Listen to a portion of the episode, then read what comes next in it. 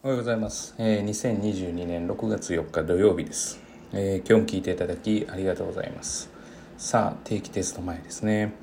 まあ、今日の話題はですね、えーと、よく点数がやっぱりいい子が、えー気に入られるんじゃないかってあるんですけど、うーん、あの、私自身ですね、まあ、もしくはですね、一般的な人でも、やっぱりまあ点数がいいというか、まあ、頭がいい子がいいんじゃないかってってあると思うんですけどやっぱり本当の意味で一生懸命やるやってる人やろうとしてる人だから、まあ、小手先だけではなくてまああの自分の気持ちを入れてやろうとしてる人に対してはやっぱり好感が高いんじゃない好感度が高いんじゃないかなというふうに私自身は考えてます。えーまあ、例えば私は、えー特にですね、まあ、定期テスト前とかだと、まあ、点数をつけるテストとかを結構やらせるんですけれども、まあ、その点数だけとかを普段見ているわけではなくて、えーその子自身が今到達しているであろう、えー、と大体実力というか、まあ、持ってる力と、まあ、それと、えー定期テストに対する勉強を加味した時に、まあ、どのぐらいの点数を取ってるかっていうことで、まあ、要は、まあ、好き嫌いではない当然好き嫌いとか今はその話ではないんですけれどもまあ、えーどのぐらい勉強してきたかとかやってきたんだなとかっていうことを、えーこう判断しています。だから一概に例えば、えー、と全部が100点とか90点を取ってるからといってああその子が頑張ってるんだなというよりもああもともとやっていたからなんだなとかそもそも持っている力だなとかああやってきたんだなとかだから、まあ、別に90点であろうが70点であろうがその人一人一人個人個人に合わせてその判断をしています。だから、えー点数が、まあ、ある程度みんなと同じぐらいでやってるでしょとかっていう顔をされても いやいや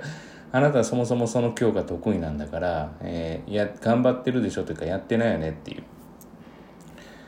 まあそういうことなわけですよね。もしくはやってるんだけれどもやり方が間違ってるというか、まあ、真剣にやってないからそもそもどういうふうにやったらいいかが見つけられてないか。っていうことだというふうに判断しています。まあ何よりもですねやっぱり印象がいいのは、まあ、以前のブログかなんかでも書いたとは思うんですけれどもやっぱり小手先のものよりもどれだけ一生懸命の熱意っていうのを持って相手に伝えられるか。でやっぱり熱意があれば、えー相手には伝わると私は思っていますから、えーそのことをまあ大切に、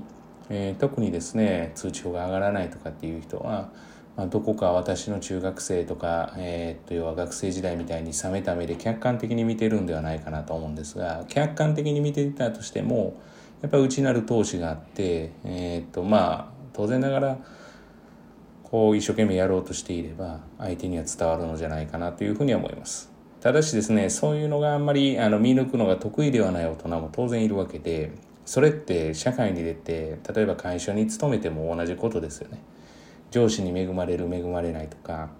だから結局、えー上司に恵まれる恵まれないではなくて今その立場で自分が何をしてどういうふうに役に立つか。まあ仕事という観点で言うと自分の能力を伸ばすっていうことよりもどれだけ要は社会に還元できるかっていうことが大事になってきますからそちらの方優先でちょっと話はずれるかもしれませんが、まあ、子どもたちにとっては今自分が何がしたくてそれに対して、えーどういう要は熱意を持ってやっていくか。でその熱意っていうのは、まあ、必ずしもですね、えー伝わるわけではないと。ただ伝わるわけではなくても自分の中でこういうふうにしたというものは残りますから。必ずしも伝わるわけではないというのはこう大人側の理論ですからなかなか難しいんですけれどもね、まあ、というふうに考えています。ですから出すからって言いましたね。ですから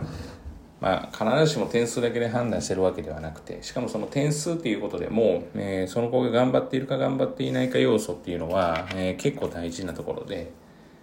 まあ、そうですね。もともと持っていた力というか、えー積み、上げてきた力っていうのは、まあ、必ずしもその全員が同等ではありませんから、